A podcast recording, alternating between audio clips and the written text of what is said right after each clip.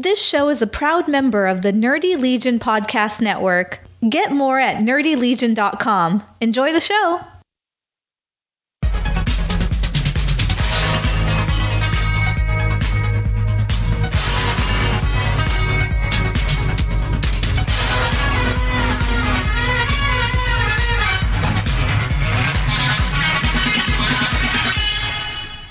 You ready to talk pro wrestling? I am. Good, because I am too.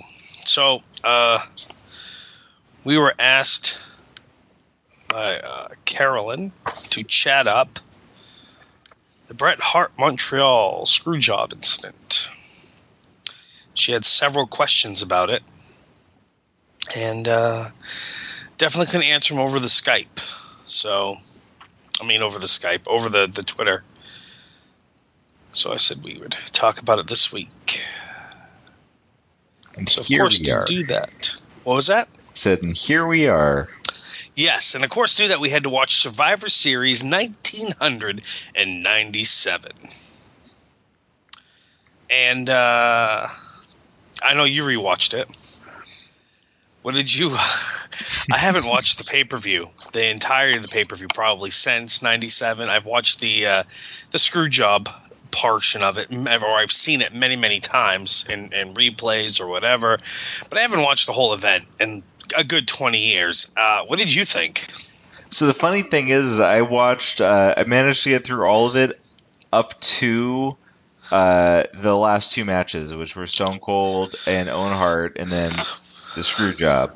Uh, Yeah. So I haven't watched both of those, but just like you've said, I've seen the Screw Job recapped and replayed. Yeah, I mean- that match and Yeah, Um, the the Steve Austin Owen Hart one was wicked short. It was like a four minute match. it was terrible almost. Like it, you had the, the, the messing around with first LaFon and Neidhart at the beginning of the match, and they all get sent to the back, and then then Owen and, and Austin are in the ring for like you said, like four minutes together.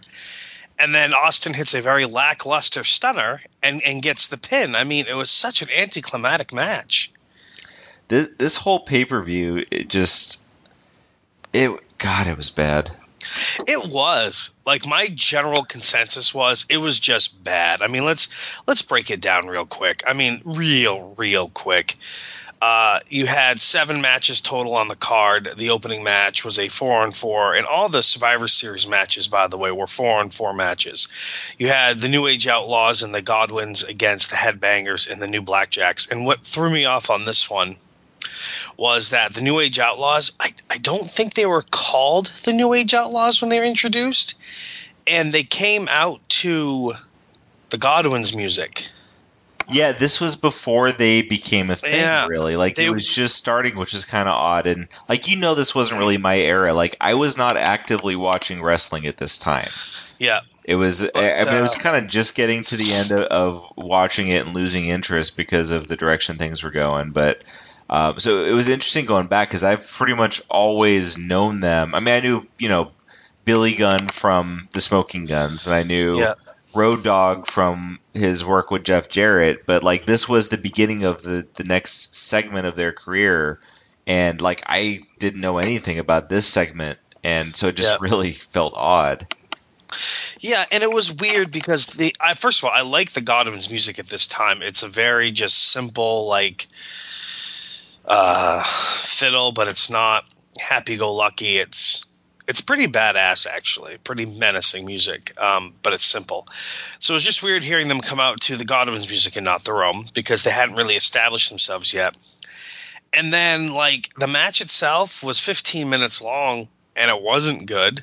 Yeah, when Uh, you when there's an elimination that is an abdominal uh, abdominal abdominal stretch pin, Yeah, that Yeah. that does not bode well for the whole match. Yeah, that's how Bradshaw eliminated uh, eliminated Henry Godwin, and then Barry Windham got pinned after a clothesline, and Mosh got uh, eliminated after Billy Gunn reversed a bulldog. So essentially, Mosh went for a bulldog, and Billy Gunn just reversed it to like a, a, a side suplex and and pinned him. Uh, at least Phineas got pinned by the their finisher. The stage dive, and then and then Road Dogg, Schoolboy Bradshaw, and Thrasher got pinned after a uh, guillotine leg drops for the New Age Outlaws to be the survivors of the team. wasn't very good. No. Wasn't very good at all. It was so. And- I, I have a bigger point once we recap all these matches too to make with uh, Yeah. the shit quality of this too. Yeah. Oh, good, good. Uh, I can't wait to hear it. Uh, next up, we have the Truth Commission, the Jackal, the Interrogator, Sniper, and Recon. Now, So these guys come out and I literally go, "What the fuck is this?" I looked up these guys and was like, "This is such just like an out of the blue. Like I did not know these guys existed." And even Well- though I didn't watch wrestling for so long, for me to not even know that somebody existed surprises me. Okay, so uh, the Truth Commission was they're supposed to be like a South African militant group, Mhm. and they were led by the Jackal, as you saw, uh, Don Callis. And this would be the only time he actually dressed like them. Otherwise, like he he after this, he kind of made his own look, and it, it became a little bit different of a group. But anyways, um, so Sniper. Uh, is a Canadian professional wrestler who was actually pretty big up in Canada, trained by the uh, Eduardo Carpenter, and um, yeah, he was he was actually pretty big up up in Canada, but that was about it. Um, uh, Recon was Bull Buchanan. Mhm. I don't know if you remember him or not. He ended up he ended up teaming with uh, Big Boss Man for a while. Then he became B Squared with John Cena for a short stint. Um, went to All Japan, went to Pro Wrestling Noah, um, retired from the ring in 2014. So, but yeah, that was Bull Buchanan, which at the time, I mean, he became Bull Buchanan after this incident. But anyway, so this was a four on four match against the Disciples of the Apocalypse, Crush Chains, Eight Ball, and Skull. This match went about 10 minutes. Again, very, very lackluster. I mean, you had a pin in the first minute, I think, uh, when Chains was eliminated, and then, um, yeah, near the end, all of a sudden you had a sudden uh, ra- uh, rapid succession of pins. But anyways, the interrogator, aka Kurrgan, was the sole survivor in that, and that was just a pfft match. Yeah, you could tell that that whole group is they're trying to get a monster over in WWE, and Right. so they have this big group to get the interrogator over as a monster. And man, how how many failed attempts do you have to have at getting a, don't giant know, without man. talent over? They've been pushing Roman Reigns for three years, and uh, in my opinion, without success. So I don't know what to tell you there. Um, the best part of this match was the Jackals' work on commentary. Yeah, he he promptly got eliminated so he could go out and do commentary. Well, he started doing commentary, got into the ring, was eliminated, came back out to finish commentary. So Yeah, that, I, I, that was I kind of funny. that. Yeah, to me, the Jackal just felt like a, a cheap Johnny Polo. Um, it definitely wasn't what he wanted. If you listen to uh, Killing the Town with Cyrus and Storm, he talks about the character a lot and why it didn't work, and and, and every because he actually he didn't want to be a manager. He wanted to be a wrestler. Like that's what he was. He, but he also figured, all right, this will be my foot in the door, and it just it didn't work out for him. Yeah, he was not a large man though, so I mean, he did not fit in Yeah, with that no. group. Uh, next up, and I had forgotten about this part of it. I'll talk about it in a second. But you had Team Canada, the British Bulldog, Jim Neidhart, Doug Furnas, and Phil Lafon, which I you know I knew Furnas and Lafon were a tag team. I forgot about their their short run uh, as kind of like uh, associates of the Hart Foundation. Mhm. But I love the fact that in Team Canada you have one Canadian yeah, and Phil Lafon. Uh, you got an a guy- American, you a British guy, and then another American. Yeah, exactly. Uh, against Team Team USA, Vader, Goldust, Marc Mero, who with Sable, and I, I completely forgot this was Steve Blackman's debut match in the WWE. Well, his re-debut match in the WWE, and I for completely forgotten that he's he was introduced as a fan out of the audience on Monday Night Raw, and then that Sunday he was in the pay per view match. And if you watch right at the beginning, they talk about how Blackman, uh, he's got a black belt in karate, but he's not a wrestler. He has no wrestling training. First thing he does when he comes in the ring hits off the ropes perfectly and drops an elbow. You know, like like the first thing he does is a basic wrestling move, but for a guy with no wrestling training, he shouldn't have been able to do it. um, yeah, and then they protected him by having him get counted out because he didn't understand he had to get in the ring by a ten count. Yeah. The, Yeah. Oh my god, Th- this match. Sadly enough, this match has uh, maybe not at this point in time, but like the the people in this match actually have like the most talent out of any of the Survivor Series matches. The problem Yeah. is, is they're all just uh, pretty much past their prime or not very good Right now or at the time? at that time. Well, okay. See, well, actually, I'm going to argue with you that one because Doug Furnas and Phil LaFon were a phenomenal tag team at that time, and they were basically brought in, much like Vader, brought in and then just not used properly at all. Yeah, they, they weren't past their prime. I just they never- just I, Yeah. I never cared about them, and I don't think anybody watching this that was a you know WWF fan really like. You never bought them, you know. No. Um, well, it's but- just the way they were pushed, the way they were presented. But I mean, if you watched All Japan where they were killing it, I mean, um, Doug Furnas gave Vader an over-the-head belly-to-belly suplex in this match. I mean, that was impressive as shit. Vader was 400 plus pounds. I actually missed that. I, I, I gotta admit, there were I dozed off several times watching this over the course. I completely understand that happening. This pay per view, this whole pay per view just wasn't good. Yes, It just uh, wasn't good at all. Te- Team Canada. I mean, Bulldog and Neidhart. They were both past their prime at that point. Furnas and LaFon had no heat with them. Vader was past his prime.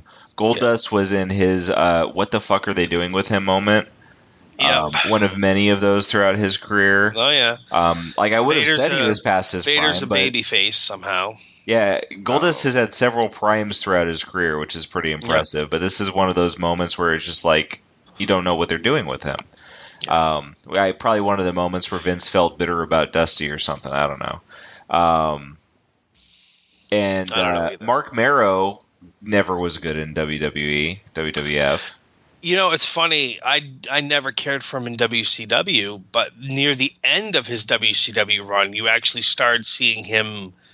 He looked better in the ring to me. Like he was starting to use some high flying moves. He was starting to get in more matches with like the Luchadors, and I don't know. He just looked better. And then he left and he came to WWE and just started sucking again. I don't know. Yeah, see, I wanted him to be good in WWF uh, because I mean, I was a kid, but watching him in WCW, I liked him because, but you were supposed to if you were a kid. He was he was a big baby face, you know. Exactly. Uh, but going back and watching, uh, I stumbled across him in some random WCW pay per view, and yeah, he was not good. And he, Yeah, then no, he goes to he wasn't. WWF, and you know, I mean, he looked good. He was, you know, but he just like he he had no performance. I mean, he worked as the character Johnny B. Badd because of the the crazy charisma, but you know, that doesn't translate to performance in the ring or anything like that. I don't know. I I'm I feel kind of bad that Bart Gunn got knocked out by Butterbean in the Brawl for All. I didn't feel so bad when Mark Mar- Mero got put in those kind of positions and got uh, got exposed. Yeah, no, I didn't feel bad at all. Uh, Who is the fourth on that team? Uh, Vader, Goldust, Marc Mero, and Steve Blackman. Yeah, Steve Blackman, and he just they they made him work when they paired him with Al Snow and made it goofy, but that came down the road. But I mean, he just was never a proper fit for wrestling. I, I liked him uh, with Al Snow. I actually thought. They Actually, I liked him a lot. Yeah, I- Yeah. I, I wasn't watching actively at that time, but I've seen a lot of that stuff, and they did really well with it. You know, they took so, they took something, and he was always awkward and and different. And they made it work. They paired him with somebody that got the best out of him and didn't put all the pressure of the spotlight just on him. You know, somebody helped him along. Um, all right, so let's move on. What's the next uh, terrible, terrible match? Uh, Kane against Mankind. Okay, so that match wasn't actually bad, but that was one of the like, why are they making it impossible to see what the fuck's going on matches? Like, yeah, um, I didn't dim understand red lighting, and uh, I mean, They were doing the weird red lighting. Yeah, that when they like, well, Sin Cara had weird lighting. I'd forgotten about Kane having the weird lighting when he first came in. This was really his first big singles match after his debut. The you know the the month prior at Hell in a Cell. Yeah, and this, uh, I mean, it wasn't an amazing match, and it was mostly just him beating the hell out of Mick Foley. no, mankind took a beating, went through table at the, the ring one of the ring announcer tables. Yeah, he just yeah. this is it's just a match where even though there wasn't a lot of spectacular about it, Mick Foley is just such a damn good performer that Yep. you know, and and I I got respect for Kane, but like this match was one of the the few spots in this pay per view that weren't bad. And it's because Mick Foley's perform. He just he's such a good performer. He makes everything look compelling. And honestly, with Kane, he's only been in the character for a month. I mean, he hasn't established, you know, his. He hasn't, you know, he's not broken in. You know what I mean? He's not uh, a well well oiled machine. Yeah, you I mean, he was trying to transition so. over from being fake Diesel. You know, it, it takes time. It's it, it's kind of like when you watch early Undertaker, and it's just he's just very slow and methodical, but he's not doing some of his signature moves, and he's just choking guys a lot, and yeah. It's Uh, funny. next I, I came across him in WCW recently. I had never seen pre Undertaker Mark Calaway. Uh, and I came across him in WCW, and I was actually pretty impressed by him. You know, for because I knew what early Undertaker was like, and he, was that um is that oh, crap we were talking about that recently correct I believe so. Yeah, and i po- it was uh, capital combat 90 that's the one. Yeah. hmm yep capital combat 90 we just aaron and i just talked about that a few weeks ago i did a blog about it and he's like in the opening match and he actually does a lot of the things that he would eventually do as the undertaker Yep. Yeah, except a little bit quicker because he wasn't going for the slow and methodical without having exactly developed it yet. Yeah. All right, next match. Uh, the Legion of Doom, Hawk and Animal with Ahmed Johnson and Ken Shamrock against the Nation of Domination, Rocky Maivia, Farouk, Kama Mustafa, and D'Lo Brown. Again, um, not a great match. Uh, the pre-show uh, promo, Ken Shamrock talking, "I'm Ken Shamrock. I'm the world's dangerous man. I got a team together here of guys, guys like the Road Warriors." Guys who know what it's like to grow up in a bad neighborhood like Ahmed Johnson. we're gonna go out there and we're gonna we're gonna beat that nation of domination. Tell him Hawk, and I'm like Jesus. And then Ah. Hawk, you know, well, and then Hawk cuts a Hawk promo, which I, I popped for, and um, The only good thing about that team is Legion of Doom, and they're past their prime at that point. But yeah, except Hawk got eliminated in the first two minutes of the match. Yeah, which was stupid. I mean, the only Yeah. oh my god. But seriously, that that's a team full of guys who are gonna legit injure somebody in the match. So I guess Yeah. you might want to move them quickly. Yeah, so Hawk gets eliminated in the first two minutes, and then Animal gets eliminated by countout because the New Age Outlaws uh, came out and he chased them. He chased after them uh, because they had on their spiked shoulder pads, and That's, ultimately, that's rude. yeah.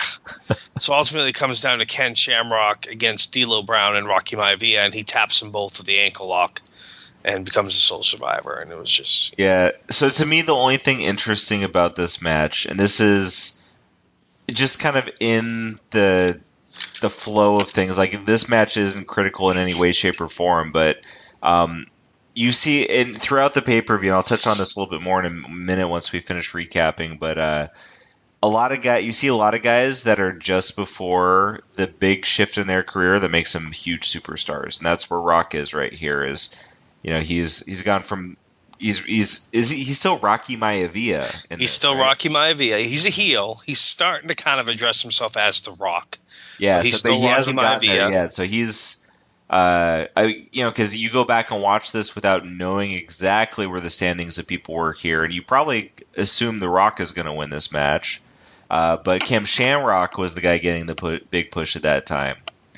Um, so that was uh, Yes. that was the only thing of interest in this match at all to me is just knowing that that was kind of in the um, the the that trajectory transition. of his career, the Yeah. transition to where he becomes one of the biggest superstars ever. Well, not too long after this is when they kicked Farouk out of the nation. hmm Which is one of the best moves for him. Got rid of that you know stupid gimmick and got him on to being Ron Simmons again. Yes, and then they became an acolyte, and you're like, oh, but then they became the APA, and you were like, yeah. Yeah. And they had that music that when their music kicked on, I was like, oh, someone's getting their ass whipped. Yep. Um, and then we have a Intercontinental Title Championship. and We kind of addressed that earlier. Steve Austin against Owen Hart. This this should have been the best match in the card, and instead it's a piece of shit. Yeah, yeah, it wasn't entertaining. And then the final match of the night, Shawn Michaels against Bret Hart for the WWE Championship. We all know how that ended. Um, I hadn't watched the match in so long. Like I remember them brawling before the match. Um, it was a lot longer than I remember. They they brawled for a good ten minutes before they actually got in the ring. That explains And- why the match time was only 12 minutes. Yeah, and then once they got in the ring and they rang the bell, they went like you said they went like another 12 minutes before uh before the whole controversy and I'm so used to watching uh the aftermath, you know, him spitting on McMahon, him you know, slamming the monitors around and, and everything like that, seeing all that footage that I forgot that the pay per view ends very quickly. Like they go off the air very quickly. Um, excuse me. Anyways, yeah. So I mean that that was the pay per view as a whole. The best match on the card was Shawn against Bret, in my opinion. Um, Yeah, I'm, actually- I'm gonna finish watching this tonight too once we finish Yeah. this up. But uh, um, yeah, Yeah. it, it's it's got to be. I mean, you got well, you know, I mean, you got two great performers in the match before that they fuck over with a four minute match, but yeah, um, yeah, I mean, Shawn and Bret, the, you know, that's that's one of the things. Like going back and watching uh, Bret Hart wrestle um, any match, like he just executes everything so well that it's like uh, I was. I had picked up a while ago. I picked up a couple of old Ring of Honor DVDs that was like a com- just compilation of various matches, you know, Yep. and seeing an old Daniel Bryan match, and it was against uh, Spanky, who would Brian he- Kendrick. Yeah, Brian Kendrick. Is he still in? WWE? he is a 205 live competitor. Okay. Yes. Yeah, so uh, I they had a match, and man, Daniel Bryan just executed everything perfectly. Like he was Yeah. great, and Still that's is. how it is watching Bret Hart, where he just like everything he did, he did so crisply, so well. He sold everything so well, didn't oversell stuff, but sold it well, and and all that stuff. And you know, I mean, Shawn Michaels was a great performer too. As much as I uh, despised him at this time, those of you who don't know, Paul is a tremendously huge Bret Hart fan. Yeah, you may not realize that. Um, but I, you know, it's like, yeah, I'm a big Bret Hart fan because he, he's the guy. I mean, that's like my childhood. You know, he was my the. I, I was a big Hulk Hogan fan, but like, it wasn't that long after I started watching wrestling that Hulk Hogan left WWF for WCW, and uh, and you know, Bret Hart was kind of you know, as a kid, like I shifted my focus to Bret Hart. So I mean, he's Yep. just he's always going to be that guy who has a place in my heart, but he's I- also that's the type of wrestler that even now as an adult with having a better understanding of everything and you know knowing what a good performance is like what made me love him is what makes me love guys like Daniel Bryan and uh, you know all the guys that go out there and they just they do their job so well. And they may not always be the most charismatic guys. Like Daniel Bryan he got people to buy into him so big, and it wasn't because he was great on the mic. Because Daniel Bryan was not great on the mic. He was he was okay on the mic, at- Right. But like he was not great on the mic. Like he sounded awkward on there so often, but it didn't matter because he was genuine and he Yeah. worked his ass off, and you knew that, you know. So I mean, he Yep. didn't have to talk to get the whole arena chanting yes for him. Um, and that's you know that's like that's how Bret Hart was. You know, he just he did his job so well, and you knew he was genuine about what he was doing. So he, you know, I mean that that's where his following came from from people.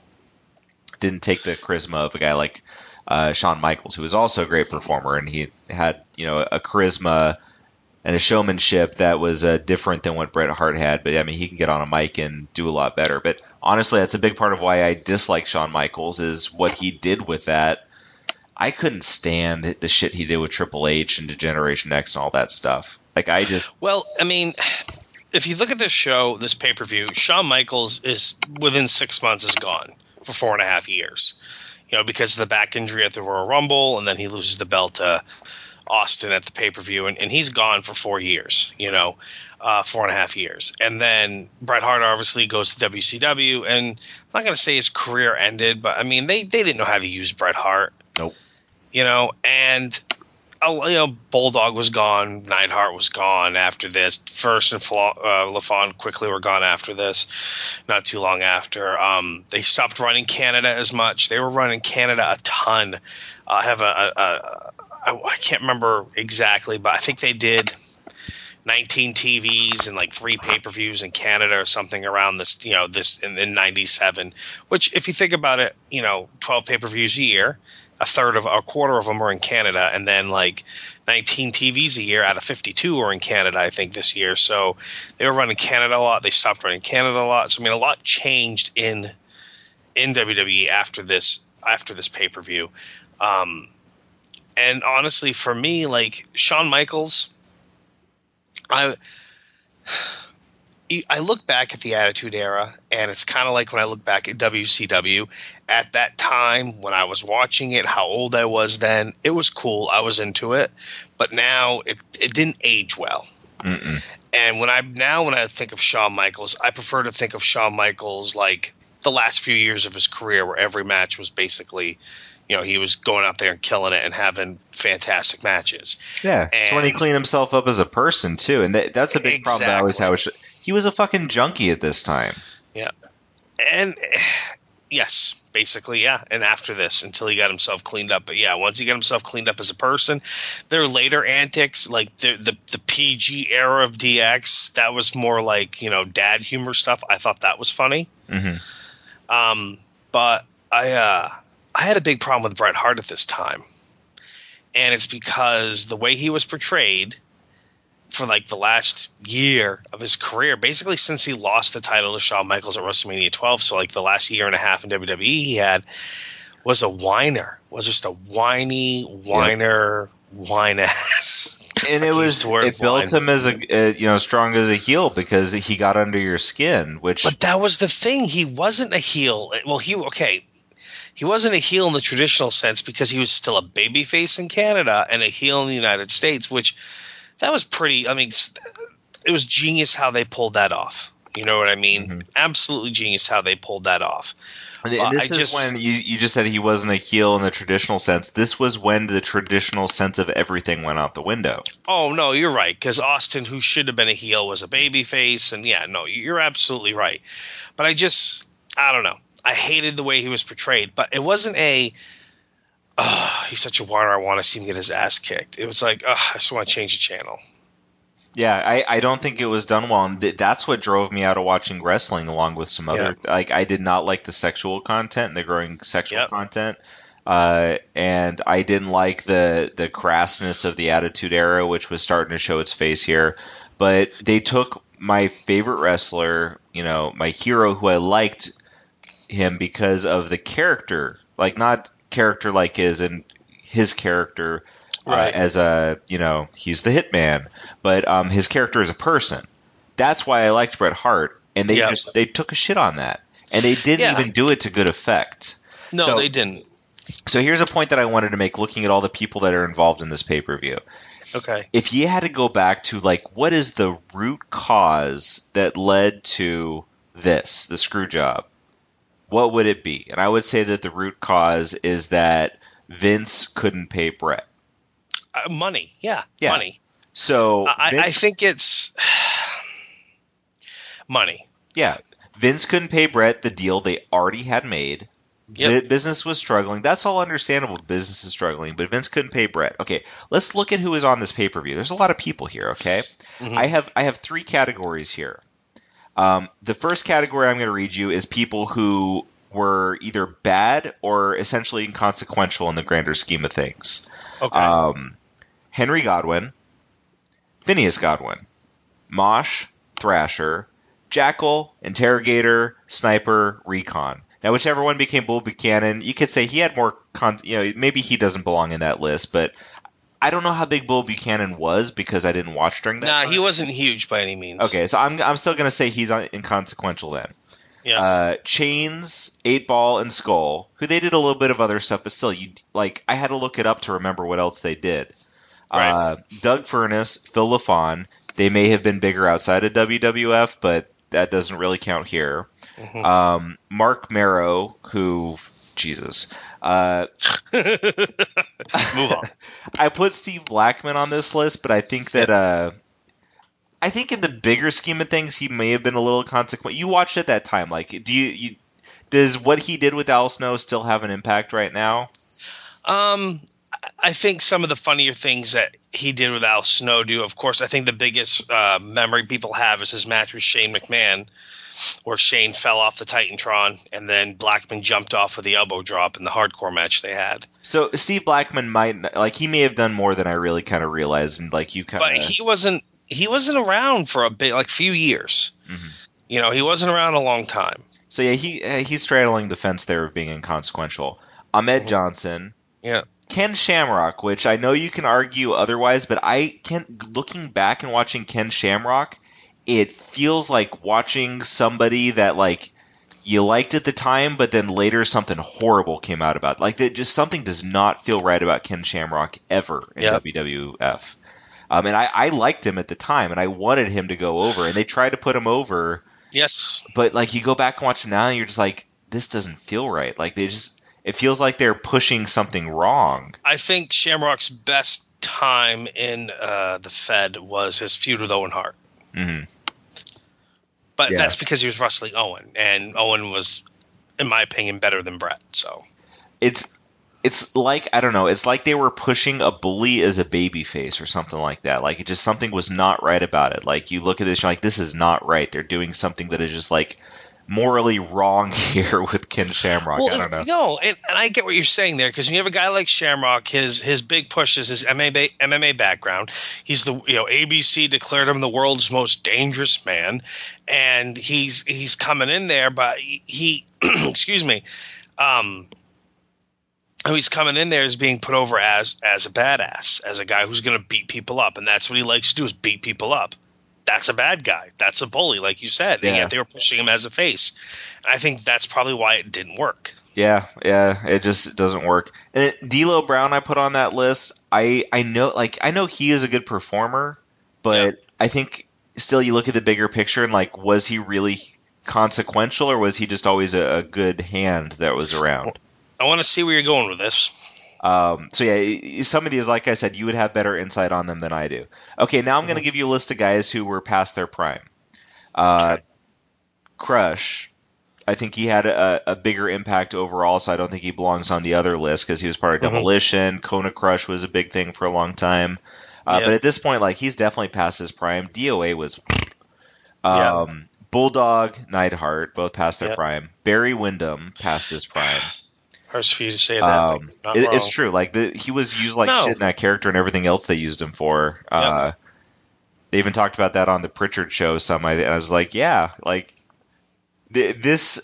I, I knew Barry more from this than from like the other stuff he did before. So then, like, kind of learning the other stuff down the road, be like, wow, Yep. they did that with that guy. yeah, Um, exactly. Yeah, exactly. uh, Hawk and Animal past their prime.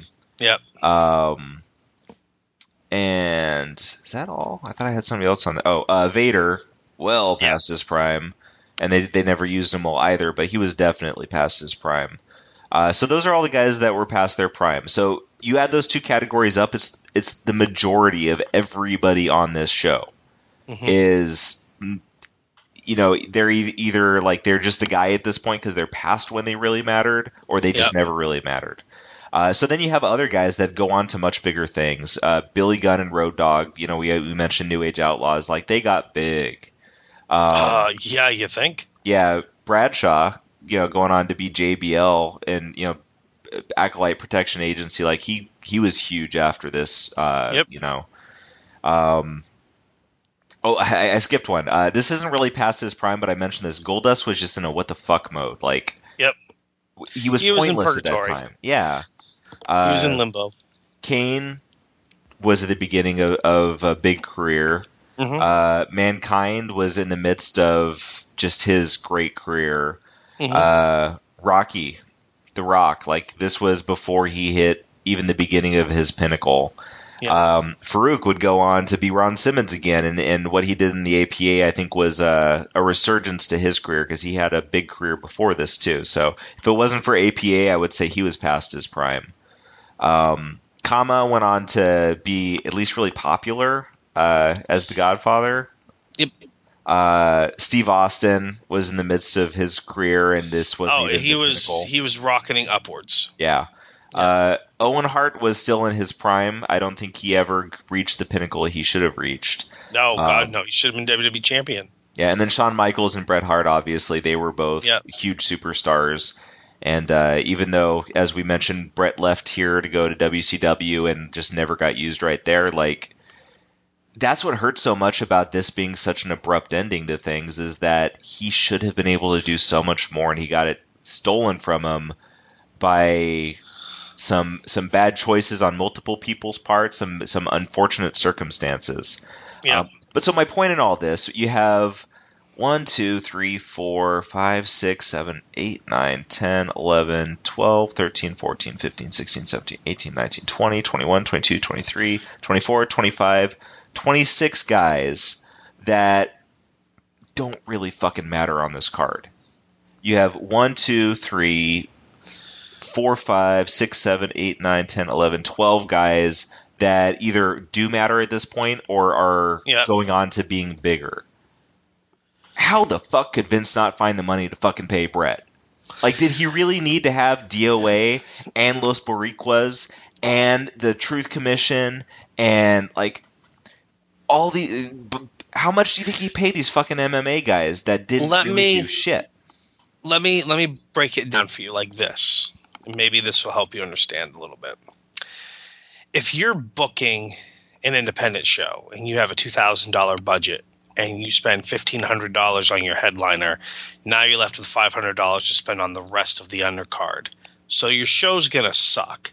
And if your headliner can't draw and bring the people in, or gets injured or something happens, you're screwed if you spend two thousand dollars and you spread it out over the entire card, you're going to have a good card from top to bottom. And I think that's kind of half to how you look at it. and, and that makes sense. Like I, I, I don't disagree with the business reasons behind. Yeah, Business was struggling. Money. He wanted, like Vince wanted Bret to be able to go get the money he deserved. I think the Um, other thing as well is it's maybe not Bret didn't wasn't worth the money or Vince didn't have the money for Bret. I think Bret was going to cost Vince more money than he was worth only because at the where he wanted to go, where he wanted to go with the product was with Steve Austin and the Attitude Era that they went with, not with the wholesome family Bret Hart era that they were getting out of. And I think that would have been a problem. And kind of like how you stopped watching WWE because of the Attitude Era. Do you think Bret would have fit in that at all? No, yeah, and that's true too. He wouldn't have fit in with and that. now and now you're paying a guy more than you're paying anyone else to where's he going to be on the card? yeah, exactly. I mean, I didn't like what they did with Bret for the year leading up to this either. So I mean, Yeah. that all makes No. sense, of course. But you know, when you boil it down to like what was the first root cause, and it was Vince saying, "Bret, I can't pay you this Yep. deal," basically. It was But then the way the way events transpired after that got shadier and shadier. And the reason this happened is because Vince was afraid that Bret was going to walk out with the belt because other people had done that to him. But Yep. what was Bret all built on? Bret was all built on respect for the fucking business. Yep. So yes, And it's a risk, but had- it could have been handled differently, and because of how it was handled, and you know, you can argue both sides of the coin. Like, I mean, I heard you know when they talked about on the Prichard show, and and Brit, you know, uh, Bruce just said, "Fuck Bret," like they should have done even worse to him. Um, like I get protecting the business, and I, I like I get all the different aspects of it that kind of Right. cause it. It's just unfortunate because if little things were handled differently, the trajectory would have been different. Mhm. The bigger picture of what happened with this basically leading to the end of uh, of Bret's career at the hands of that uh, douchebag piece of shit Goldberg. Um, that uh, sidekick to the head, yeah. yeah, you know, it, like it was it was little things causing a snowball rolling downhill, and then unfortunate just circumstances that were accidents. You know, I mean, I yeah, think what you'll see if you look him back, getting kicked in the head may not be uh, an accident. It may have been Goldberg was shit at his job. But how many shit guys did Bret wrestle? And it, Right. that didn't happen. And then it happens with Goldberg, and it, it's massive and almost cost him his life. I think if you look at it, Bret, uh, Vince re-signing Bret for that giant contract that he couldn't afford was a, probably a panic result of Vince. Like, if I don't have Bret Hart, I don't have anybody. If I don't have Bret Hart, I can't do this. And then I guess when he starts to see I can do this without Bret, and then ultimately I can't afford Bret, you know, there's people that said there's been the conspiracy theory that I've read a lot is that the Montreal screw job was essentially um, it was work, and it was a work to help Bret get the you know get more money out of WCW, and to to get the money he needed, and then Bret would come back to WWE after that contract, um, because he got his he got his big payday in WCW, uh, but then Owen died, and that. Uh, that widened the, the gap, if you will, uh, in the relationship between Bret and the WWE, and that's why he never came back. And then, of course, ultimately he has his injury from Goldberg, which ended everything for him uh, for the longest time. I mean, obviously, if, if if you followed Bret's career, you know he came back in 2010 to WWE. Uh, he eventually somehow won the United States Championship for Miz. He was involved in a 10 man tag at SummerSlam. He had that match with with Vince at WrestleMania. So I mean, Bret came back and actually wrestled a few matches. Yeah, that Um, was cool to see. Like, I, I'm glad to see that because that did allow some kind of closure for me as a Bret fan, seeing him, you know, come back Yeah. and smooth things over. And, uh, you know, like I, I, I think ultimately, you know, if you were a Bret Hart fan, I was a Bret Hart fan. I loved Bret. I loved Bret Hart when he was in the Hart Foundation with Neidhart. I loved it when he first broke out as, as a singles run. I mean, still one of the best matches I've ever seen live was Bret against Mr. Perfect in Portland, Maine in 1989, uh, when Bret was actually technically still a tag team at that time, but he just him and Neidhart had singles matches that night. So I mean, Bret's had some of the best matches I've ever seen.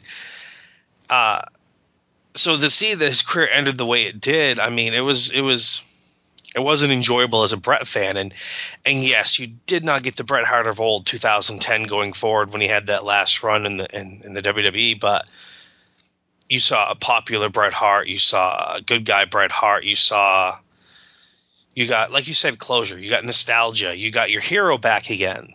yeah, exactly. It, it allowed it to, uh, Yeah. To you know get back to Bret being Bret and you know get getting the good things again. So Yeah. uh, o- over time, uh, you know, I, I was getting, working my way out of wrestling by this point, anyways, because I was unhappy with uh, with the product. Like it was losing its entertainment value to me. I didn't like what it was doing. Um, so this was just like a big nail in the coffin for me as a, as a wrestling fan for many years. Um, and then you know, of course, going back and yeah, I knew it happened. Of course, it's like you know you find out about Yeah. stuff so without watching.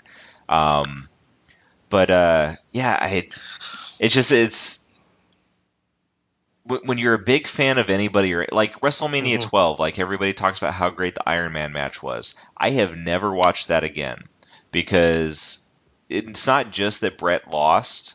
Um, it's Yep. that he got cheated by the rules because it's wrestling, so rules don't really matter, of course Right. and it was a, it was a great twist at the end and all that. And uh, as an adult, knowing how things really work in wrestling, uh, it makes sense to do that. But um, as the kid watching and that was my first ever pay per view, and I was so excited. And to see him literally leave as the champion in a draw, and I felt great about it, and then to get fucked. Because that's what that was. He had Shawn in the sharpshooter. If that was built Yep. into the rules, he doesn't let go of the sharpshooter, and he wins the match. yeah. But instead, and then as an adult, to hear the stories about how Shawn told the ref to tell Bret to get the fuck out of his ring. well, that, was that the- was that was Bret's book. You know, Shawn's book has a different thing, but Yeah, well, since Shawn was a junkie at that time, I don't put much faith in his opinion. So I don't know. It, just the, the character of Shawn added into it is what makes Yeah. me just get even more irritated by the whole thing.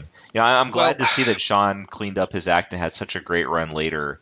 But I can't have respect for that period of Shawn's career because he got all these things that, yeah, he could perform, but his character wasn't earning them. And on top of that, like as much as they took the belt off of Bret to give to Shawn, when did the he lost his smile thing happen? Was that before this or after this?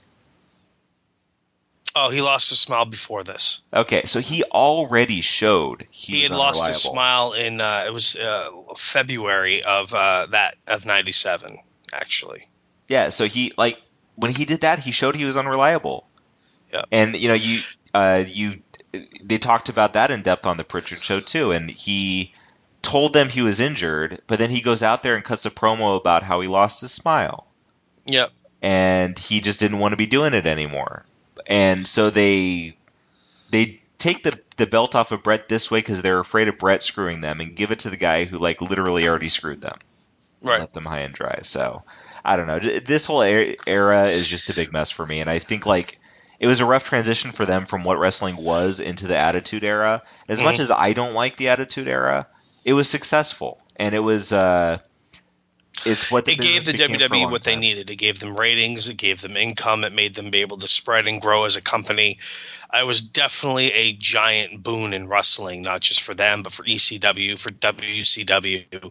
I mean, if you think about it, at that time, every week, the com- if you combine the ratings of, of Nitro and Raw, you're looking at 10 million people every week, practically, or better Yeah, around you know eight to ten every week watching wrestling. And now if you combine the ratings of like raw and impact it's you know four million. I mean it three million. It's just you know uh, maybe we'll have another boon in wrestling. Maybe we won't. I mean it seems like it's been a long time since the last big one so maybe we're due. But another thing to consider at this time is bret like you're saying was morally against what was going on Mhm. with this expansion of the Attitude Era. So it it's hard, you know. I mean, and that was the other reason why he had issues with Shawn Michaels. You know, uh, you know, we've seen they were friends, and then we've seen that they definitely had their issues with each other. And you know, Bret didn't want to lose to Shawn. Shawn didn't want to lose to Bret, allegedly. I mean, ultimately, though, uh, we have five questions we were asked, so we should get to them. Okay, before those five questions, this last thing I'll say is if they would have just had Bret drop the belt to somebody else, they would have avoided all this, and then it would be completely different feelings about everything. And I know they, there's talk And- about all that, and whatever, and there's See, reasons and, and all that. and but- I and I understand what you're saying, and I agree with you. But at the same time, if if if you're a promoter and this is your employee, and you tell them that they need to do this, then they they that's what they need to do. yeah, and I think that's that, what it that how was. things worked with Shawn, though? Was Shawn doing Well- what he was told to do? Well, and I think that's I think that's what the big issue was with at that time. It wasn't like it is now. At that time, you know, what you did if you were leaving the territory, you did the honors on the way out. You know, if if you were getting done, you did what the promoter told you to do, and you did you, what you call do business. And Bret didn't want to do business, and so back in the day, when someone wanted to do business, you you beat them up, beat the shit out of them, and that was the end of it, and you blackballed them. Um, they couldn't do that because allegedly Bret had creative control in his contract. So I mean, I don't know. I, I I I can't speak for why Vince did what he did. We just know it happened. Yeah. And the first question is, did HBK know this was going to happen? He broke character. The long and the short of it is yes. For 13 years, he denied knowing it was going to happen. He denied knowing anything about it. But yeah, he did. He knew. Uh, very few people knew. Earl Hebner, Triple H, Vince McMahon, uh, Gerald Brisco, and Shawn, of course. As far as I know from everything I've read or reports or documentaries, whatever, those are the only six people that knew what was going to happen. hmm And Pat Patterson was hurt because he didn't know. And but you know, you watch you watch Michael's reaction after the match and all that footage. You watch his reaction in the locker room from the uh, Hitman Hart Wrestling with Shadows footage. Um, great actor, great liar. Uh, you know, but yeah, Shawn Michaels knew it was going to happen. Number two is what's the whole story? It's kind of a very open-ended question. I feel like we've kind of answered that.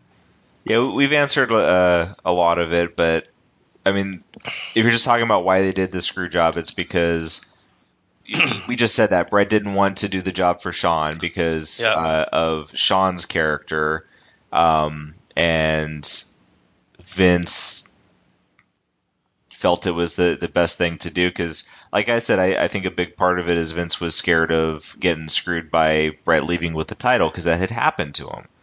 You know, Alundra Blaze of all people yeah. took the, yeah. the title, and she she even said that she regretted doing that.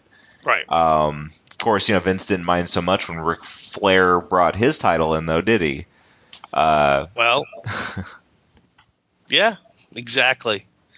I think it was just I think it was all panic mode for Vince, you know, and as far as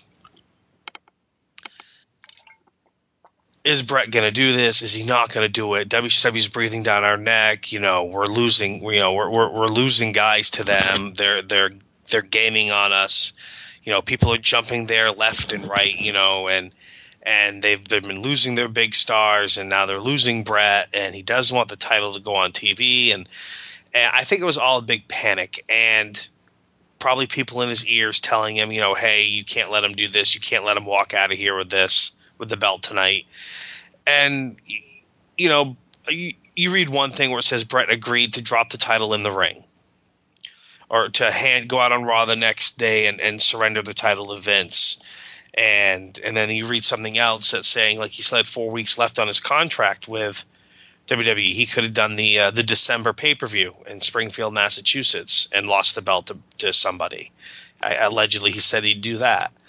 Um, so, you know, I just and then there's the other thing that said he just didn't want to lose in Canada. And then you have the other side of the spectrum saying, "Who's he to say you, he can't lose in Canada?" It'd be like me saying, "I can't lose in the United States." Like, and you know, a lot of egos involved in all that. Mm-hmm. So, yeah. So, anyways, the whole story is Bret allegedly wouldn't do what Vince wanted. Vince felt he didn't have a choice, and it happened. Number three, I thought I heard that Owen didn't want to go. Oh, down the zip line, Vince made him. Mitch says no. Is is my faulty memory? Um, I'm, I'm, I'm thinking she's talking about the uh, the Blue Blazer incident where Owen died. Yeah. Um, I mean, he had rehearsed it earlier in the day. He was afraid of heights. Uh, you know, I, I don't know if he didn't want to do it per se. It's not like that was the first time he'd done it. You know, he'd done it on on shows before. There was the incident where he came down in the harness and got stuck in the aisleway type of thing. Remember? I don't know. You weren't watching then. Well, there was an incident where he got stuck in the aisleway. I mean, so I, I don't know if he didn't want to do it per se, but um, you know, obviously it wasn't a safe thing because of because of how it, of, what happened and how it ended. Uh, why was Bret leaving? Because Vince didn't want to honor the contract. We we kind of covered that. Mm-hmm. And then the last question is, what was the whole Bret, Sunny, Shawn thing? Um, and that was the rumor that Bret and Sunny were having an affair. And that's why Shawn made the comment about Bret seeing Sunny Days uh, in one of the promos. Yeah, and see, that's also messed up too because uh, Sunny, when she came into WWE, was dating Chris Candido, and they were the Body Donnas, and he was Skip. And she starts fucking Shawn Michaels, and she did. Yeah, he just kind of by her own admission in her book, she mm-hmm. states that. So. And Skip just kind of sits there and, and takes it because he doesn't know what else to do. He's in love with her and he doesn't want to lose his position, so he won't go in and beat the shit out of Shawn, which is kind of what he should have done. Um, so that that's just another you know knock in Shawn's character for me at that time. Um, and then to then to see him throw that in Bret's face. Um, the the kind of rest of the story is that uh, at that time they would have there would be two locker rooms in places, and all the boys would be in one, and Sunny would get her own locker room. And yeah. Bret finally just said, you know what, screw this. So he went and shared Sunny's locker room, and they would, you know, not be in the locker room at the same time and in decent times. Um, right. It's just like she has all. There's all this space in this room. This doesn't make any sense. So Bret and Sunny became friends, and then Shawn took that into uh, you know into a bad place. Right. There was the rumor was going around that this was happening, and and he brought it was brought up on on TV during a promo, and and you know, uh, allegedly Bret was told, you know, Shawn told Bret, you know, to imply that he was gay and queer and everything, and Bret didn't feel comfortable doing things like that because, you know, Bret, And I'm not trying to uh, say anything negative about him by any means, but there's a lot of things I've read online or saw in shoot interviews or documentaries or books, whatever, that Bret at that time Bret Hitman Hart wasn't a character. That was him. He truly believed in everything the Hitman stood for, and maybe that's ego. Maybe a lot of what happened with Bret was his ego got in the way of things, and that the world was shifting around him, and he wasn't shifting with it. Mm-hmm. You know, I mean, that's why he was a baby face in Canada and a heel in the United States but you know, he. Tr- I mean, he's definitely a Canadian hero, a legend in Canada. I mean, there's no doubt about that. You can't deny that.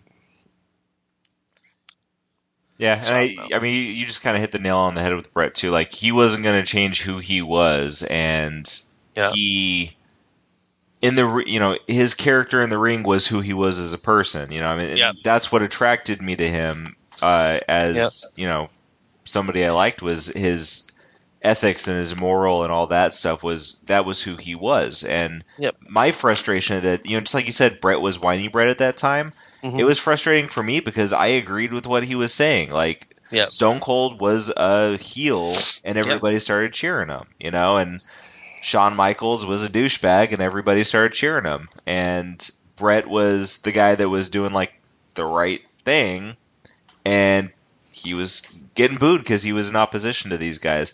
But I don't think I don't think he could shift. Like he no, he, was wasn't going to be able school. to shift. And he right. wasn't going to be able to shift. Like he wouldn't have fit in with the Attitude Era.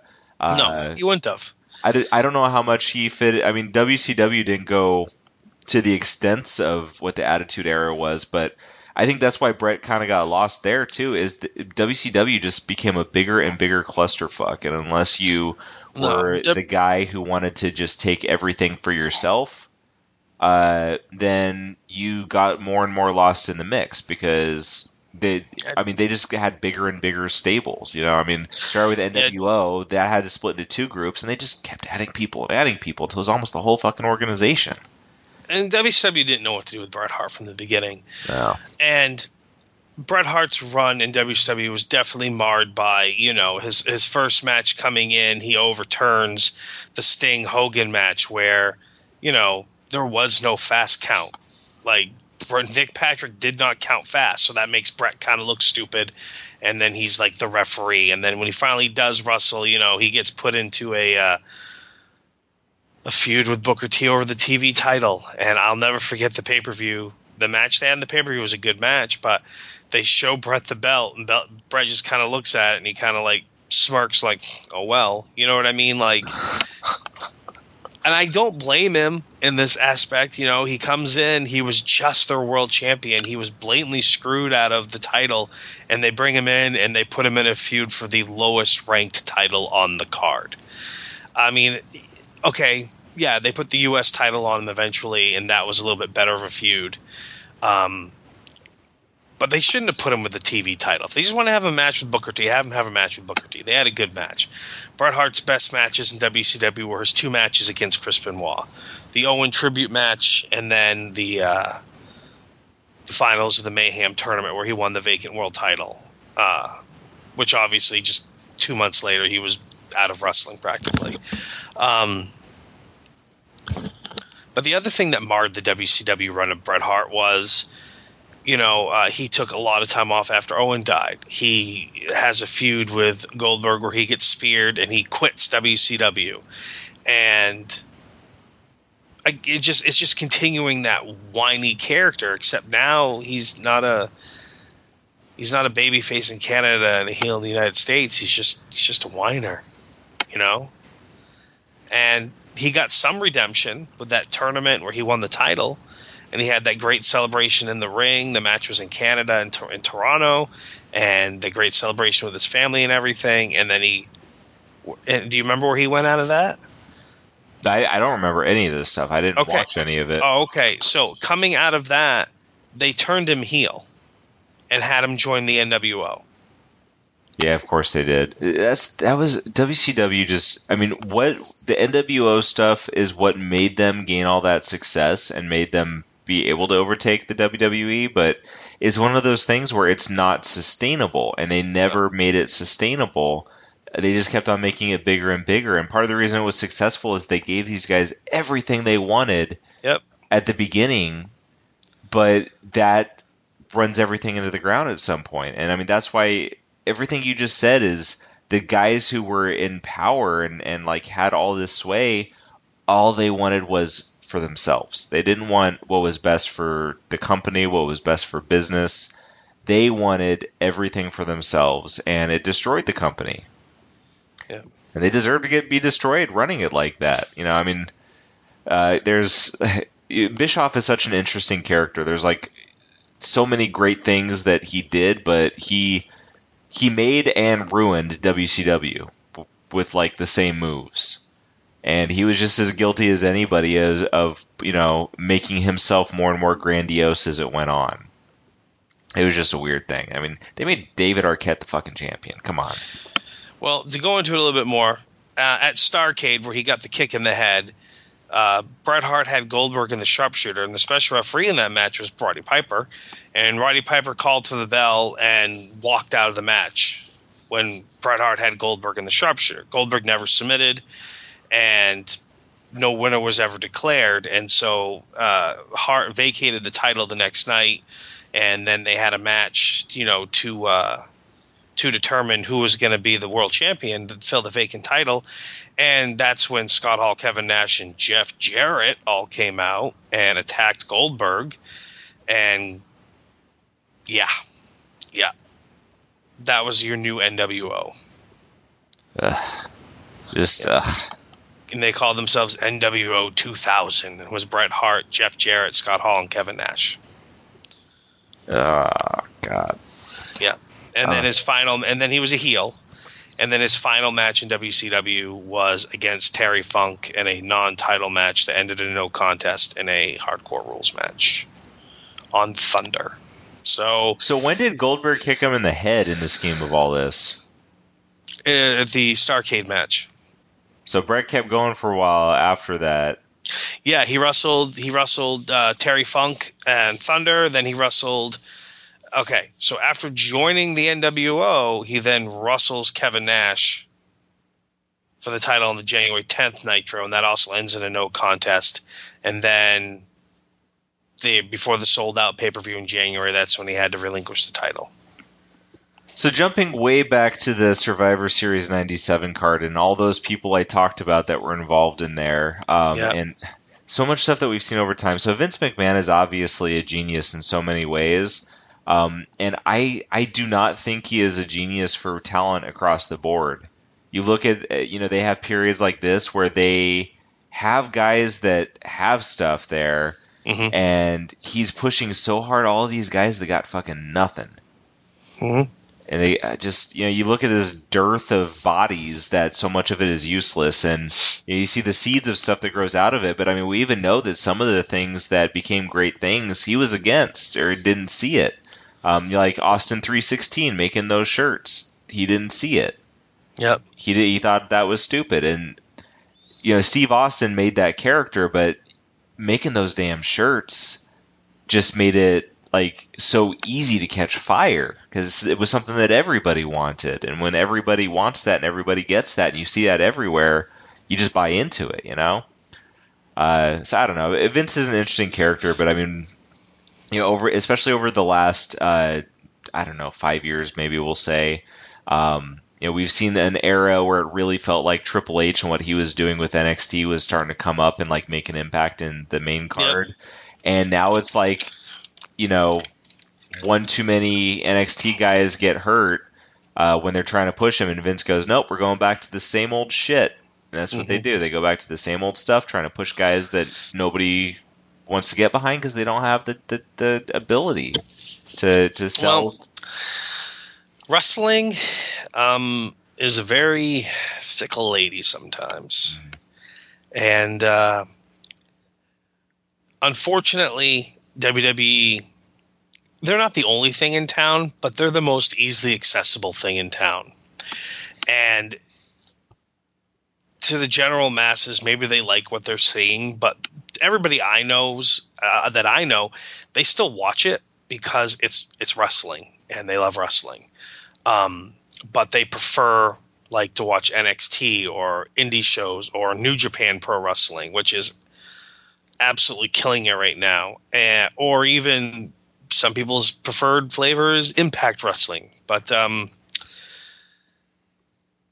Vince McMahon's been around for since '83. He bought the company, or '82. He bought the company from his dad. So what's that? 35 years.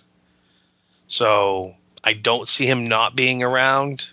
You know, I, I don't see them going out of business anytime soon. So it's almost like we have to grin and bear it until we get our next phase of whatever it's going to be. Yeah. I just, you uh, know, that's what happens. I mean, you know, you can complain, and there are going to be down times where stuff does need to change and improve. But you know, I mean, they've been surviving and successful for so long, and uh, you know the the, t- the times are going to ebb and flow, and at some point Vince is going to step out of being in control of stuff, and it may not be till he passes away, which will be right. a sad way to have the change because as much as we may want change in the product right now. Um, I don't think anybody would say that they want uh, Vince McMahon, who is the cause of this being so available to us, anyways, right. to you know to die. Um, I mean, l- let's face someday. it. If it wasn't for Vince McMahon, and the WWE. We wouldn't have a big independent scene. We wouldn't have TNA. We wouldn't have a lot of New Japan would not be breaking waves in the U.S. market. Ring of Honor would not be. You know, like I honestly feel like if it wasn't for what they've done and how they've managed to keep wrestling in the limelight like they have, you wouldn't have all these other promotions still running. Exactly. I mean, yeah, you would still have wrestling, but it would be not as good as what we have right now. Yeah, that's why you got to kind of sure. take the good with the bad, and you know yep. get get what positives there are out of what there is to watch. I mean, just like watching this '97 Survivor Series, it there there was so much that just wasn't really worth it in it, but there's at least some stuff that is, and there's interesting seeds to see in there. Um, yep yeah, but then you, you get the stuff that you don't expect. Like, uh, you know, for me, one of my high moments since I started watching wrestling again was seeing Daniel Bryan what he did at WrestleMania 30 was just amazing, and the yep. story that that was over the course of a year or more uh, was just amazing. And you know, now over the last few years, uh, you know, we've I mean, as much as we complain about what we have right now, we had Kevin Owens and AJ Styles as the two champions for a good period of time there. Yep. Uh, you know, we and on top of uh, Finn Balor was the first champion, beating Seth Rollins. First you know, Universal Champion. Yep. Yeah, first Universal Champion, and and so it goes from him to Kevin Owens, and yeah, it's gone back to business as usual for now.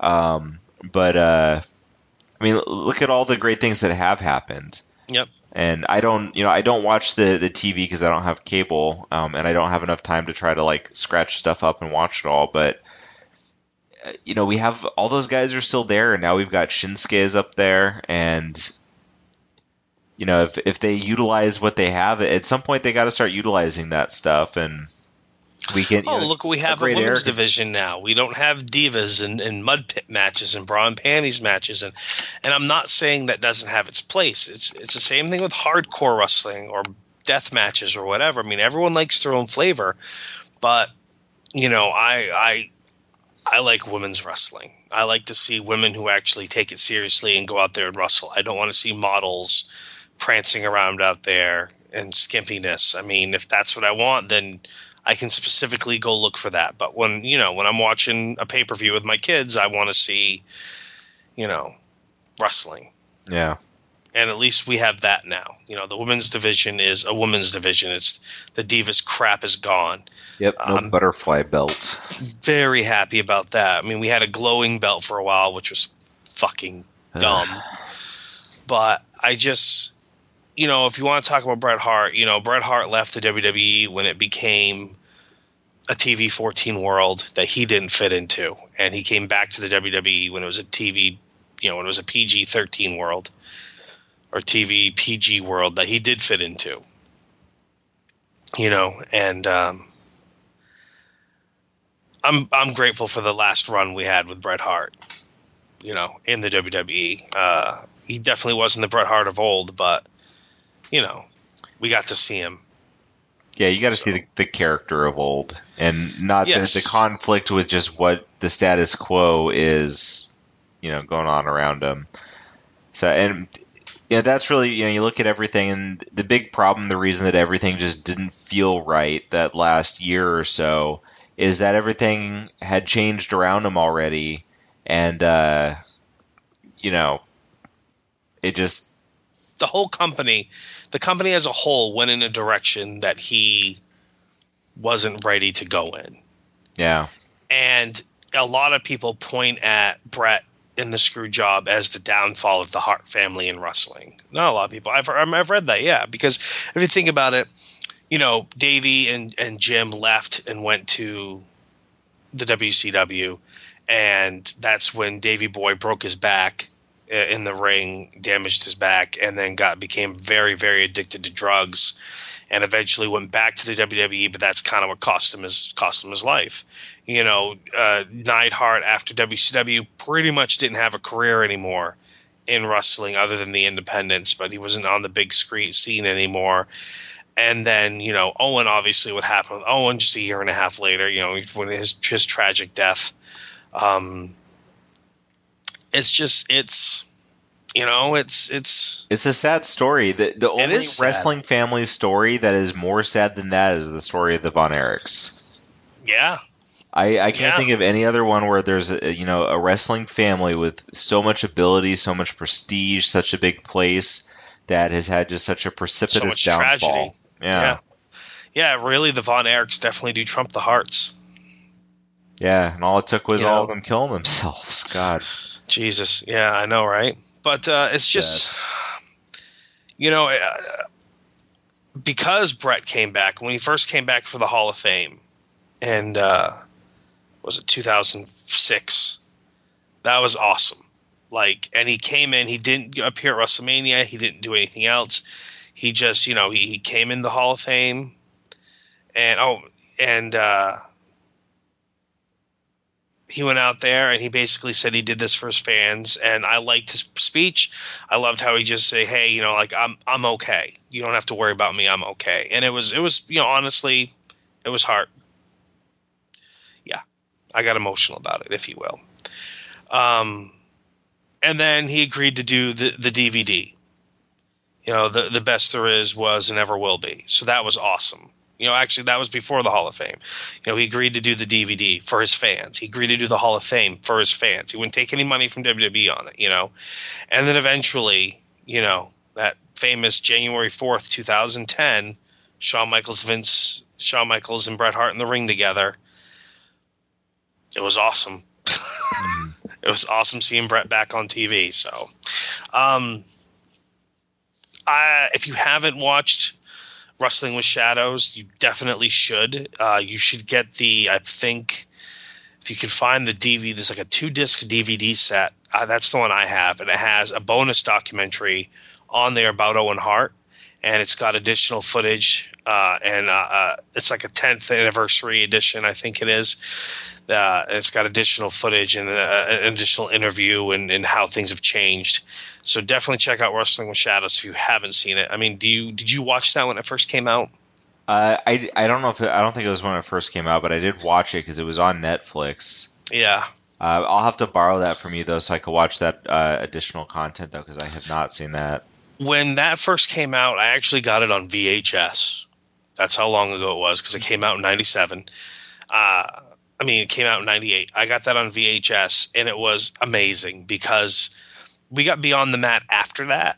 But just the fact that that was the other thing that added to the is you know, this must be a work is because of the documentary that was being done on Bret, and it captured everything it did. I mean, I'm sure the documentary would have been good no matter what, but the fact that you know they followed his last year in the WWE and everything that happened, and then the whole screw job and the initial post screw job stuff. I mean, it was amazing. You, it was a view of wrestling that, as a fan, I couldn't believe I was actually watching. So it was phenomenal. Um, WWE has since done a good documentary. They've done they did the the Bret Hart DVD. They did another Bret Hart DVD. Um, you know, uh, unreleased matches like the Dungeon Collection they called it. They did a Bret vs. Shawn DVD where they actually do a sit down talking to both of them, talking about and showing different matches that, you know, the Rockers against the Hart Foundation, and then Bret and and Shawn's singles matches. I mean, some people, a lot of people forget they wrestled at Survivor Series in 90, 95 for the title. Mm-hmm. Was it 95? Hold on. No. 94. I think they wrestled Survivor Series 94 for the title when Shawn was the Intercontinental Champion. Um, and then they've done the Hart Family release, which is a which is really good. If you haven't seen it, you should definitely check that one out. And then they recently did an Owen Hart release, which they hadn't done anything with Owen for a long time. I think because of Martha, and I, Owen, Owen I think needs to go into the Hall of Fame, and maybe someday he will. Um, but yeah, yeah. So before we conclude this Bret Hart heavy episode, I want to touch on something that uh, happened this morning. That uh, I, I think it's sad, but the man was 91 years old, so it's not like he didn't have a good life. But the the voice of Memphis wrestling, Lance Russell, uh, passed away this morning, October the third. And um, if you don't know who Lance Russell is, I, I feel bad for you if you're a wrestling fan because he called started calling wrestling in Memphis territory in 1959 and yeah for the local TV and every week him and Dave Brown they were on TV for over 20 years together calling Memphis wrestling uh, every Saturday morning a 90 minute show that they did and um, I know I, I just he is the voice. I mean, if you watch any of that old footage or that Andy Kaufman stuff, you know Lance's voice. It's so recognizable. I had the pleasure of meeting him in 2009 at NW Legends Fans Fest in Charlotte, North Carolina, and we uh, chatted in the lobby about Memphis wrestling and everything. And he was just such a great person to talk to, and he was a great guy. And um, you know, the guy called wrestling for almost 40 years, and he should have been the guy to induct Jerry Lawler into the Hall of Fame. That's who Jerry Lawler wanted to induct him into the Hall of Fame. But anyhow, what do you do? But yeah, so that's that.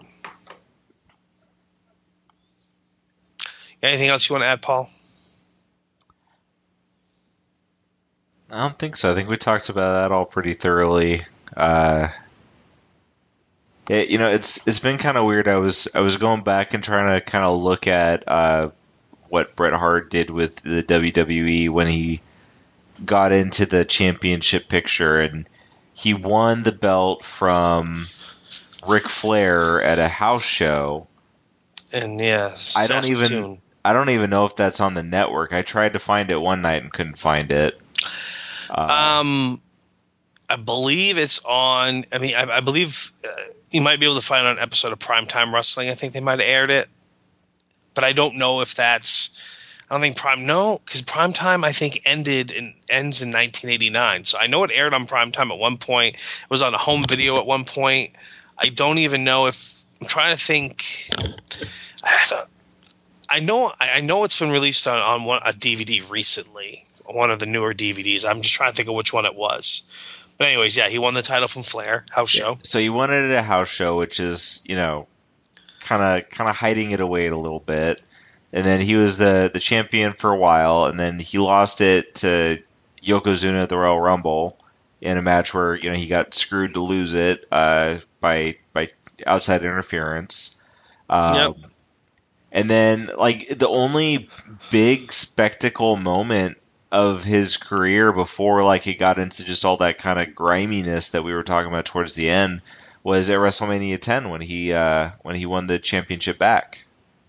Well, I think the better match on the show was him against Owen for the first time. Well, I'm, I'm not talking about match quality. I'm talking about spotlight. where Oh, oh, he- okay. He won the championship in the spotlight at WrestleMania. WrestleMania 10.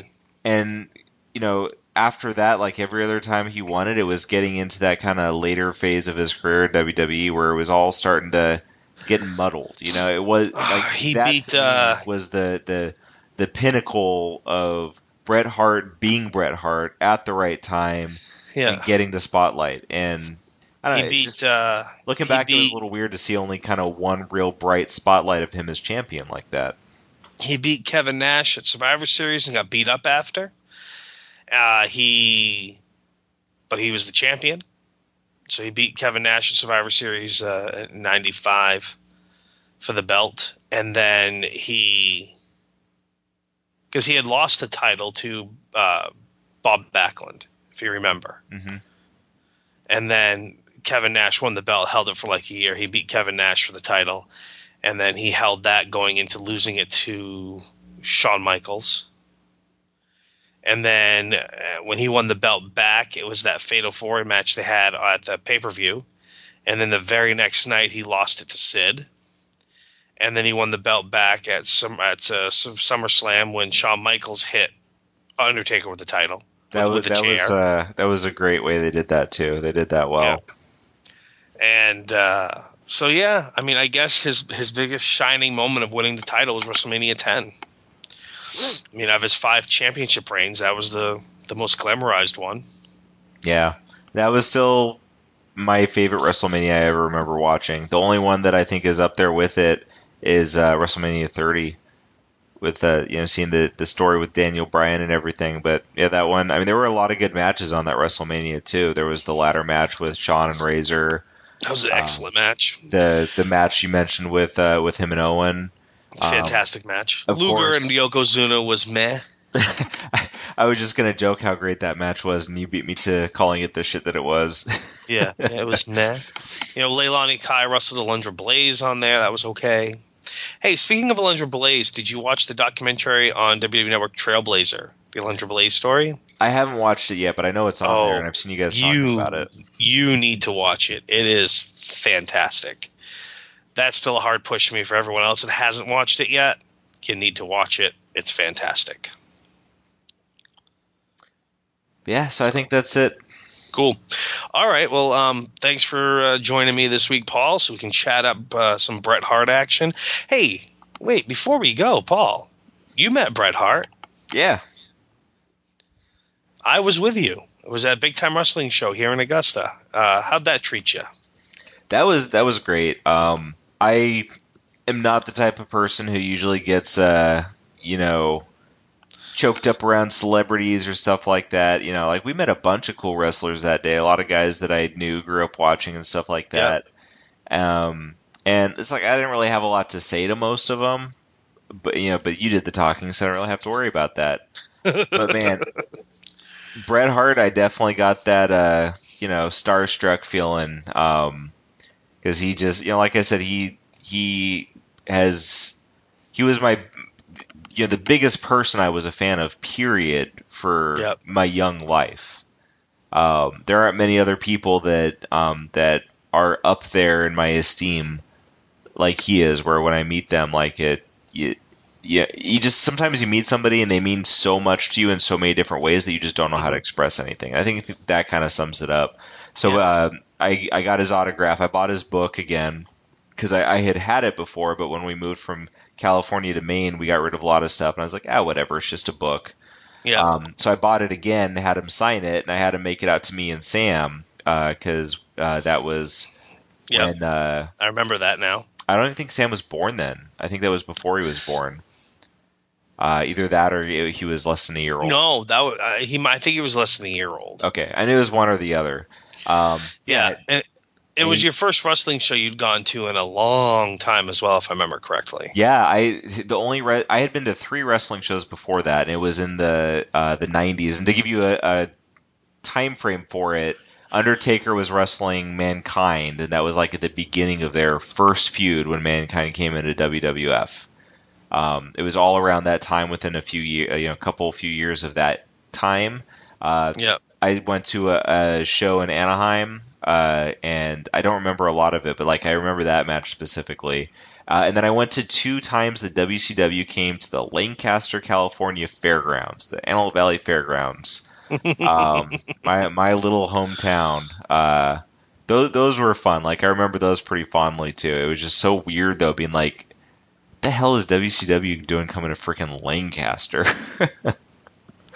but uh, yeah, I'll always remember. I, I couldn't tell you very many specifics about them. I know I saw Hacksaw at at least one of them. Hulk Yep. Hogan was at neither. Um, but uh, it was yeah, the, you know I have fond memories of those definitely. Um, but yeah, so this was the first time I had been to a wrestling show since then, um, and it was like not only did they have a lot of legends uh, of wrestling there, which was cool for me, but they they had some good matches too. And one of the biggest surprises to me was seeing uh, Bushwhacker Luke really work, man. Yeah, Bushwhacker Luke against uh, Cameron Matthews. I, I too was kind of disappointed because I'm I'm a big Cameron Matthews fan at that time, and then to see oh they put him with Luke, this is gonna suck. And then it was actually very surprisingly a good match.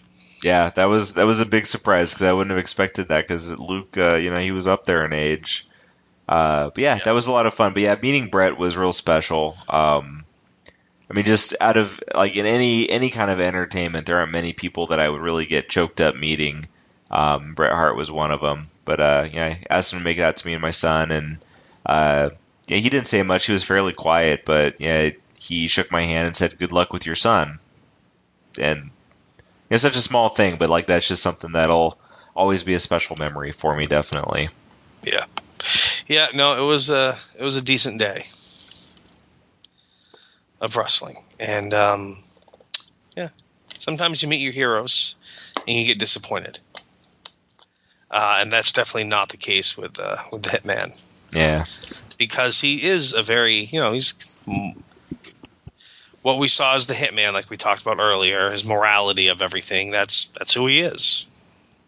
From what from what we've seen, you know, in, in our interactions with him. So yeah, anyhow, cool. All right. Well, uh, again, thanks, Paul. Um, you can uh, feel free if you have any questions, comments, or give us your opinions on on Bret Hart and the whole Montreal screw job and what you thought it was. Uh, you can reach us on the Twitter. I'm at SuperstarML. You say your own, Paul, on this show. I'm very tired. That's why I didn't respond. Uh, I am at who's Paul. Uh, don't forget you can reach out to uh, Aaron at Aaron S. Bell, Ronnie's Ron Bar 316. The show is uh, Thousand Holds Pod. Yep, I did that right. And then on Facebook, Podcast of Thousand Holds. So thanks.